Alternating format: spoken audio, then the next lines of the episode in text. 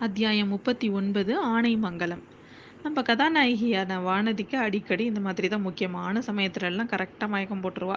இப்பயும் அதே மாதிரி மயக்கம் போட்டுட்டா. அவளுக்கு கொஞ்சம் கொஞ்சமாக நினைவு வருது. அவள் நினைவு வந்தப்போ பார்த்தீங்கன்னா எங்கேயோ ஊசலாடுறது மாதிரியே இருக்குது ஏதோ அவள் நினச்சிட்டு இருக்கா நம்ம வானவெளியில் பிரயாணம் பண்ணிட்டு இருக்கோம் போல இருக்கு. ஏதோ தூரல் தூரல்லாம் வருது. அவள் மேலே கொஞ்சம் தூரலோட சத்தம்லாம் அவளுக்கு கேட்குது குளிர்ந்த காற்றும் வருது. சரி சரி மேகமண்டலங்கள் வழியாக நம்ம வானலோகத்துக்கு போயிட்டு இருக்கோம் அப்படின்னு அவன் நினச்சிக்கிறா. சுத்தியும் ரொம்ப இருட்டாக இருக்கு. முதன் மந்திரி கடைசியாக கஜேந்திர மோட்சத்தை பற்றி சொன்னதும் யானை வந்து தன்னை துதிக்கையால் தூக்கி வளைச்சி தூக்குனதும் லேசாக அவளுக்கு ஞாபகம் வருது. அப்போ போய் நம்ம கொஞ்ச நேரத்தில் மோட்ச உலகத்தில் போய் தேவர்கள் தேவிகளெல்லாம் பார்ப்போம் அப்படின்னு அவன் நினைச்சிட்டு இருக்கா. இது என்ன ஊசலாட்டம்? உடம்பு இப்படி தூக்கி தூக்கி போடுது. ஆனால் தலை வச்சிருக்கிற இடம் மெத்து மெத்துன்னு சுகமாக இருக்கு. அம்மாவோட மடி மாதிரி இருக்குது என்னோட அம்மாவை விட என்கிட்ட பிரியமாக இருந்த இளைய பிராட்டியோட மடிய மாதிரியும் இருக்குது. ஆஹா குந்தவி தேவி இப்போ பழையாறையில் என்ன செஞ்சுட்டு இருக்கிறாங்களோ தெரியல. என்னை பற்றின செய்தி அவங்களுக்கு போயிருக்குமோ என்னவோ தெரியல அப்படின்னு நினச்சிக்கிறா. மோட்ச உலகத்துக்கு வானவழியில மேக மேகமண்டலங்கள் வழியாக தான் நம்ம பிரயாணம் போகிறோம் ஆனால் என்ன வாகனத்தில் போயிட்டுருக்கோம்? சொர்க்கலோகத்துக்கு புஷ்ப புஷ்பக விமானமா? இல்லை தேவேந்திரனோட ஐராவதங்கிற யானையா? அப்படின்னு அவ பேசிகிட்டு இருக்கா. ஆனா தலை வச்சிருக்கிற இடம் மட்டும் பட்டு மாதிரி மிரு மிருதுவா இருக்கே. சுத்திலும் இருட்டா இருந்ததுனால அவளால அவளுக்கு ஒன்றும் தெரியல. கையால தடவி தடவி தடவி பாக்குறா. பட்டு சீலை மாதிரி தான் இருக்குது. ஆனா இது என்ன? என்னோட கண்ணங்களை யாரு தொடுறது அப்படின்னு அவர் நினைச்சு பாக்குறா. வானதி வானதி அப்படின்னு கூப்பிடுறாங்க யாரோ. ஆஹா இது இளைய பிராட்டி குந்தவி தேவியோட குரல்ல. அவர் என்ன? அவரு நம்மளோட மோட்சத்துக்கு வராரா என்ன? மோட்சத்துக்கு வராரா என்ன? அப்படின்னு வானதி தேவி நினைச்சுக்கிறா. அக்கா நீங்களா? நீங்க நீங்களும் என்னோட மோட்ச உலகத்துக்கு வர்றீங்களா? அப்படின்னு கேட்குறா மோட்ச உலகத்துக்கு போறதுக்கு அதுக்குள்ள உனக்கு என்னடி அவசரம்? அப்படின்னு அவ கேட்குறா அப்புறம் நாம எங்க போயிட்டு இருக்கோம் என்னடி அது கூட மறந்துருச்சா? ஆனைமங்கலத்துக்கு போறோம்னு தெரியாதா? அப்படிங்கிறாவ அவ. என்ன ஊர்? இன்னொரு தடவை சொல்லுங்க அப்படிங்கிறா. சரியா போச்சு. ஆனமங்கலத்துக்கு போறோம். யானையோட முதுகுல ஏறிட்டு போயிட்டு இருக்கோம் அப்படிங்கிறா அவ. ஐயோ யானையா? அப்படிங்கிறா. அட பைத்தியமே உன் உடம்பு ஏன் இப்படி நடுங்குது? யானைன்னு பேரை கேட்டாலே இப்பெல்லாம் பயப்பட ஆரம்பிச்சிட்டியா நீனு? அப்படின்னு கேட்குறா அக்கா கொஞ்சம் முன்னாடி தூங்கி போயிட்டேனே நானு அப்படின்னு கேட்குறா ஆமாம் ஆமாம் யானை மேலே அம்பாரியில் பிரயாணம் செய்கிற சொகுசில் நீ ஆனந்தமாக தூங்கிட்ட.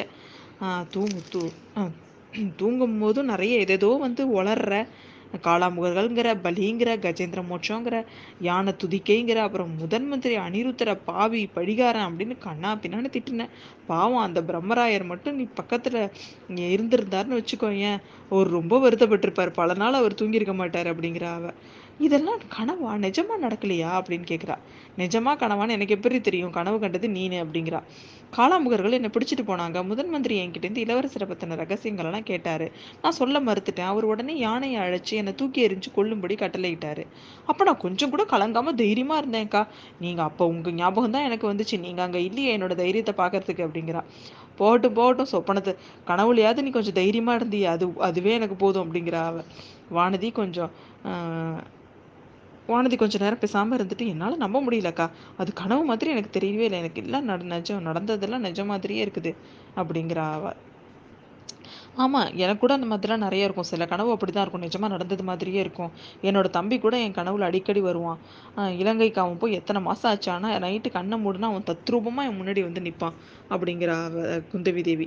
நீங்கள் அதிர்ஷ்டசாலி அக்கா அப்படிங்கிற அவ. என் அதிர்ஷ்டத்தை நீ தான் மெச்சிக்கணும். அவன் கடலை குதிச்ச செய்தி வந்ததுலேருந்தே என் மனசு எப்படி இருக்குன்னு உனக்கு தெரியாது அப்படிங்கிற அவ. அப்படின்னா அதுவும் ஒரு பயங்கர சொப்பனம் இல்லையா? அவர் கடலில் மூழ்கினது மட்டும் நிஜமான செய்தி தானா அப்படின்னு கேட்குறா அதுவும் ஒரு சொப்பனமா இருந்தா எவ்வளவு நல்லா இருக்கும். அது மட்டும் நிஜம்தான் வானதி. இளவரசன் கடல்ல குதிச்சதை நேர்ல பார்த்தவர் தான் வந்து சொன்னார்ல அதை நம்ப நம்பாம நம்ம என்ன பண்ண முடியும் அப்படிங்கிற அவ. வானர்குல வீர வீரர் தானே சொல்றீங்க? அவர் இளவரசரை பத்தி வேறு நிறைய கூட சொன்னாரே ஓடக்கார பெண்ணை பத்தியும் சொன்னாரு நாகப்பட்டினம் சூடாமணி விவகாரத்தை பத்தியும் ஏதோ சொன்னாரு அப்படிங்கிற அவ. இதெல்லாம் உன் கனவா இருக்கணும். ஆமா ஓடக்காரி பூங்குழலி பத்தி நாகப்பட்டினம் சூடாமணி விவகாரத்தை பத்தி கூட நீ தூக்கத்துல வளர்ன புத்தபிக்ஷினி ஆக போறதா கூட வளர்ன அதுக்குள்ளே உன் உனக்கு ஏன் உலக வாழ்க்கையில் இவ்வளோ ஒரு வெறுப்பு அப்படின்னு கேட்குறா குந்தவி. அக்கா என் மனசு உங்களுக்கு தெரியாதா? அவரை கடல் கொண்டுடுச்சுன்னு கேட்டதுக்கப்புறம் இந்த உலகத்தில் எனக்கு என்ன வாழ்வு இருக்குது அதான் தூக்கி எரிஞ்சிட்டு நான் போகணும்னு முடிவு பண்ணிட்டேன் அப்படிங்கிற அவ. அடி பாவி நீயும் போயிட்டீன்னா என் கதி என்ன ஆவறது? உங்கள் விஷயம் வேறு அக்கா அப்படிங்கிற அவ. ஆமாம் ஆமாம் அருள்மொழிக்கிட்ட என்னை விட உனக்கு தானே ஆசை அதிகம் அப்படிங்கிற அவ. அக்கா அப்படி ஒன்றும் நான் சொல்லலை. உங்களை போல் நான் மனோதைரியம் உள்ளவ இல்லை. அவர் இறந்துட்டார்னா அப்படிங்கிறா. சிச்சி என்ன வார்த்தை சொல்ற? அவன் இறந்தான்னு எப்படியும் சொல்லணும். உனக்கு நிச்சயமா தெரியுமா? பழுவேட்டரையர் பழுவூர் ராணி. மதுராந்தகன்லாம் சொல்லி நல்லா கும்மான் அடிப்பாங்க. இந்த மாதிரி சொல்லிக்கிட்டு நீ நானும் அந்த மாதிரி சொல்லக்கூடாது. அப்படின்னு நினச்சி கூட பார்க்கக்கூடாது அந்த மாதிரி அப்படிங்கிறா. பின்ன என்ன சொல்றீங்க? அவள் சுழியாத்துல கடலை குதிச்சதுக்கு அப்புறம் வேற என்ன ஆயிருக்க முடியும்? அப்படின்னு சொல்லிட்டு அவள் பிழைச்சது தான் இவ்வளோ நாள் வந்திருக்க மாட்டாரா? அப்படின்னு கேட்குறா வானதி. அட பைத்தியமே கடல்ல குதிச்சா அவங்கள கடல் கொண்டுடுன்னு அர்த்தமா? கரையேறி இருந்தா இத்தனை நாள் தெரியாம இருக்குமா? அப்படின்னு கேட்குறா வானதி. என்னோட அப்பாவோட கதை உனக்கு தெரியுமா? அவர் இளம்பிராயத்துல பல காலம் எங்க இருக்கிறாருன்னு தெரியாமல் இருந்துச்சு. தேடி பிடிச்சு கொண்டு வந்து தான் அவருக்கு இளவரச பட்டம் கட்டினாங்க. என்னோட பாட்டனார் அரிஞ்சய சோழர் கூட தக்கோல யுத்தத்துக்கு அப்புறம் அடியோடு எங்க போனார்னே தெரியாம மறைஞ்சிட்டாரு. பல வருஷத்துக்கு அப்புறம் தான் அவர் இருக்கிற இடம் தெரிஞ்சுது. வானதி காவேரி தாய் ஒரு சமயம் என்னோட தம் தன் தம்பியை வந்து காப்பாத்தி கரை சேர்த்தா அதே மாதிரி சமுத்திரராஜனும் பொன்னியின் செல்வனை கரை சேர்த்திருப்பாரு. நம்ம கடற்கரைக்கும் இலங்கை தீவுக்கும் மத்தியில நிறைய குட்டி குட்டி தீவெல்லாம் இருக்கு. அந்த தீவுல ஏதாவது ஒண்ணுல கண்டிப்பா அருள்மொழி ஒதுங்கி இருக்கக்கூடும் அப்படிங்கிற அவ. ஆமாம் உன உனக்கு இதெல்லாம் வந்து ஞாபகமே இல்லை. இது அவனை தேடுற வேலையை நல்லா செய்யும்படி தூண்டுறதுக்காக தான் நம்ம இந்த பிரயாணமே பண்ணுறோம் பண்ணலான்னு முடிவு பண்ணிட்டு கிளம்பினோம். அதெல்லாம் நீ மறந்துட்ட நீனு. அவன் பார்த்து இளவரசனை பற்றின செய்தி வந்ததுலேருந்தே உன் புத்தியே பேதரிச்சிருச்சு. இப்போதான் கொஞ்சம் தெளிவாக பேச ஆரம்பிச்சிருக்க அப்படிங்கிறா நம்ம குந்தவி. வானதி கொஞ்சம் நேரம் அமைதியாக இருந்துட்டு அக்கா நான் இப்போ எந்த ஊருக்கு போகிறோம் அப்படின்னு கேட்குறா ஆனைமங்கலம். அது வந்து நாகப்பட்டினத்துக்கு பக்கத்தில் கடற்கரை ஓரத்தில் இருக்குது. நீ நீ ஏதோ சொப்பனம் கண்டுட்டு வளர்னில அந்த சூடாமணி விகாரம். அதுக்கும் ஆனமங்கலத்துக்கும் கொஞ்சம் தூரம் தான் நீ புத்த பிக்ஷினி ஆகணும்னா கூட அது ரொம்ப சௌகரியமாக இருக்கணும். ஆனால் நீ மணிமேகலையாரத்துக்கு ரொம்ப அவசரப்பட வேண்டாம். பொன்னியின் செல்வனை பற்றி என்ன விஷயம் கிடைக்குதோ அது அதுக்கப்புறம் நம்ம முடிவு பண்ணிக்கலாம் அப்படிங்கிறா நம்ம குந்தவி. அப்படின்னு சொல்லிட்டு சிரிக்கிறா அக்கா இது என்ன நீங்கள் சிரிக்கிறீங்க? சிரிக்கிறதுக்கு உங்களுக்கு எப்படி மனசு வருது? அப்படின்னு சொல்லிட்டு இளவரசர் பழிச்சிருப்பாருன்னு உங்களுக்கு அவ்வளோ நம்பிக்கையா? அப்படின்னு கேட்குறா நம்பிக்கை இல்லைன்னா நான் இப்படி இருப்பேன் நான் வானதி. நான் பார்த்து வச்சிருக்கிற ஜோசியங்கள் எல்லாம் பொய்யா போகிறதில்ல என்னோட தம்பியோட கையில் உள்ள சங்கு சக்கர ரேகைகளும் பொய்யா போகிறதில்ல இது வரைக்கும் எல்லாம் சரியாக தான் நடந்துட்டு இருக்கு. உனக்கு என்ன உனக்கு உனக்கே தெரிய போது நீ தான் சித்தபிரம பிடிச்சி அலையிறிய. அருள்மொழிக்கும் இளம் வயசுல பல கண்டங்கள் நேரும்னு சொன்னாங்க. அதன்படி தான் வந்துட்டு இருக்கு இப்ப எல்லாம். அப்படி அது நடக்கிறதுலாம் உண்மைன்னா அதுக்கப்புறம் மற்றதும் நடந்து தானே ஆகணும் அப்படிங்கிற அவ வானதி கொஞ்ச நேரம் சிந்தனையாக இருக்கிறா. ராத்திரியெல்லாம் யானை மீது பிரயாணம் பண்ண போகிறோமாக்கா அப்படின்னு கேட்குறா ஏன் ராத்திரியில் நம்ம கிளம்பணும் அப்படின்னு கேட்குறா ஆமா இது கூட உனக்கு ஞாபகம் இல்லை. பகலில் நாம் நாம் இந்த மாதிரி ப பிரயாணம் பண்ணோன்னா ஊரில் உள்ள ஊர்ல உள்ள ஜனங்கள் எல்லாம் நம்மள சூழ்ந்துப்பாங்க. பொன்னியின் செல்வன் எங்க சோழ நாட்டு தவப்புதல்வன் எங்க அப்படின்னு கேட்பாங்க. பழுவேட்டரையரை குற்றம் சாட்டுவாங்க. பழுவூர் இளையராணியை சபிப்பாங்க. சக்கரவர்த்தியையும் நிந்தி திட்டினாலும் திட்டுவாங்க. அதெல்லாம் நாம எதுக்காக காதால கேட்கணும்? நான் தான் ஜனங்கள் அப்படிலாம் தூண்டி விட்டுதா பழுவேட்டரையர் சொன்னாலும் சொல்லுவாரு. அதுக்காக தான் ராத்திரில எதுக்கு பிரச்சனைன்னு ராத்திரியில கிளம்புறேன் அப்படின்னு சொல்றா அவ. வானதி வந்து இனி ஒன்றும் பேசக்கூடாதுன்னு முடிவு பண்ணிட்டு பேசாம இருக்கா. அவளோட மனசு ரொம்ப குழப்பமாக இருக்கு. அன்னைக்கு நடந்ததெல்லாம் ஒன்று ஒன்றா நினச்சி பார்க்குறா எல்லாம் உண்மையாக நடந்த சம்பவங்கள் மாதிரி தான் இருக்குது எனக்கு சித்தப்பிரமெல்லாம் ஒன்றும் இல்லை. அக்கா ஏன் நம்மளை பைத்தியமாக்க பார்க்குறாங்க அப்படின்னு யோசிச்சுட்டே வர்றா. யானை தன்னை துதுக்கியால் தூக்கினதுக்கு அப்புறம் என்ன நடந்ததுங்கிறத யோசிச்சு பார்க்குறா அதுக்கப்புறம் அவளுக்கு ஒன்றுமே ஞாபகம் வரல. என்ன தான் நடந்திருக்கும்? தன் உயிருக்கு ஆபத்தான அந்த வேலையில் அக்கா எப்படி அங்கே வந்தாங்க? அப்போ வந்து யோசிச்சு யோசிச்சு பார்க்குறா ஒருவேளை இந்த மாதிரி இருக்குமோ? தன்னை துதுக்கியால் தூக்குன யானை தன்னை வந்து தன் அம்பாரி மேலே வச்சிருந்துருக்குமோ? அம்பாரியில் வந்து அம்பாரி இருந்தது. கொஞ்சம் இருட்டில் லேசாக தெரிஞ்சுது. அதுக்குள்ளே நம்ம இளைய பிராட்டி இருந்திருப்பாங்களோ? வந்து தூக்கி தூரம் எரியறதுக்கு பதிலாக நம்மள அம்பாரியில் விட்டுருக்கணும் அப்படின்னு சொல்லிட்டு அவர் நினச்சிக்கிறா. என்னோட தைரியத்தை சோதிக்கிறதுக்காக கூட இளைய பிராட்டி இந்த மாதிரி செஞ்சிருக்கலாம் அப்படின்னு அவர் நினச்சி சரி பரவாயில்ல இப்போதைக்கு நமக்கு தூக்கம் வருது தூங்கலாம் அப்படின்னு சொல்லிட்டு அவங்க அவ குத்தவி மடியில் தலையை வச்சு படுத்து நல்லா தூங்கி போயிடுறா. யானை வந்து கம்பீரமாக நடந்து போயிட்டு இருக்கு வானதி யானையோட அம்பாரக்குறை வழியா அப்படியே வானத்துல தெரிஞ்ச நட்சத்திரங்கள்லாம் பார்த்துக்கிட்டே வந்துட்டு பொன்னியின் செல்வன் உதிச்ச நட்சத்திரத்துக்கும் தான் பிறந்த நட்சத்திரத்துக்கும் உள்ள பொருத்தத்தை பத்தி ஜோசியங்கள் சொல்றதெல்லாம் உண்மையா இருக்குமா?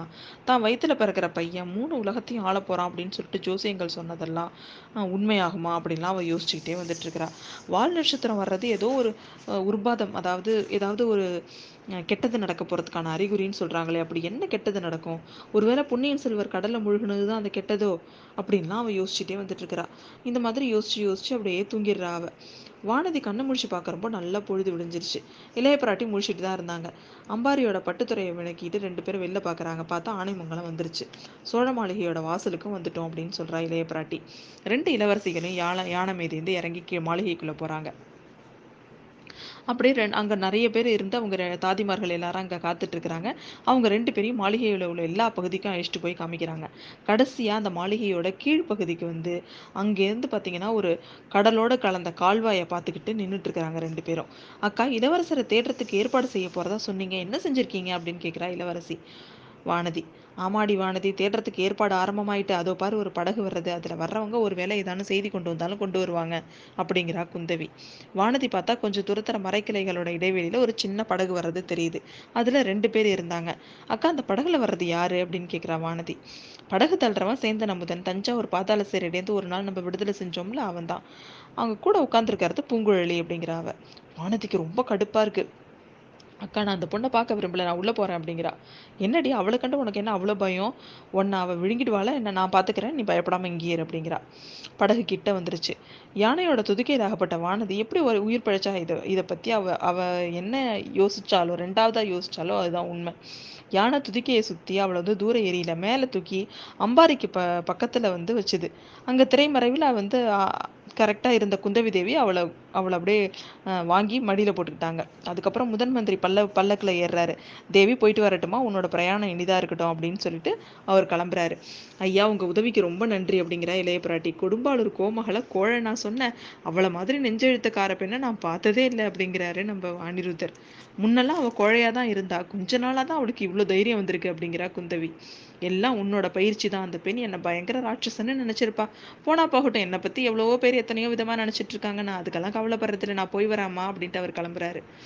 முதன் மந்திரி பல்லக்கு புறப்பட்ட கொஞ்ச நேரத்துக்குலாம் மழை பிடிச்சிக்கிச்சு மழையை பொருட்படுத்தாமல் சிவிகை தூக்கிய ஆட்க ஆட்கள் எல்லாம் பார்த்தீங்கன்னா போயிட்டே இருக்கிறாங்க. அப்புறம் கொஞ்சம் கொஞ்சமாக மழை குறைஞ்சி தூரல் நிற்கிற சமயத்தில் பார்த்தீங்கன்னா, தூரல் வர்ற சமயத்தில் போய் பல்லக்கு நிற்கிது "இது என்ன? ஏன் இப்போ நிற்கிறீங்க அப்படின்னு கேட்குறாரு முதன் மந்திரி. "சுவாமி, அந்த மரத்தடியில் யாரோ கிடைக்கிறது கிடைக்காத மாதிரி இருக்குது."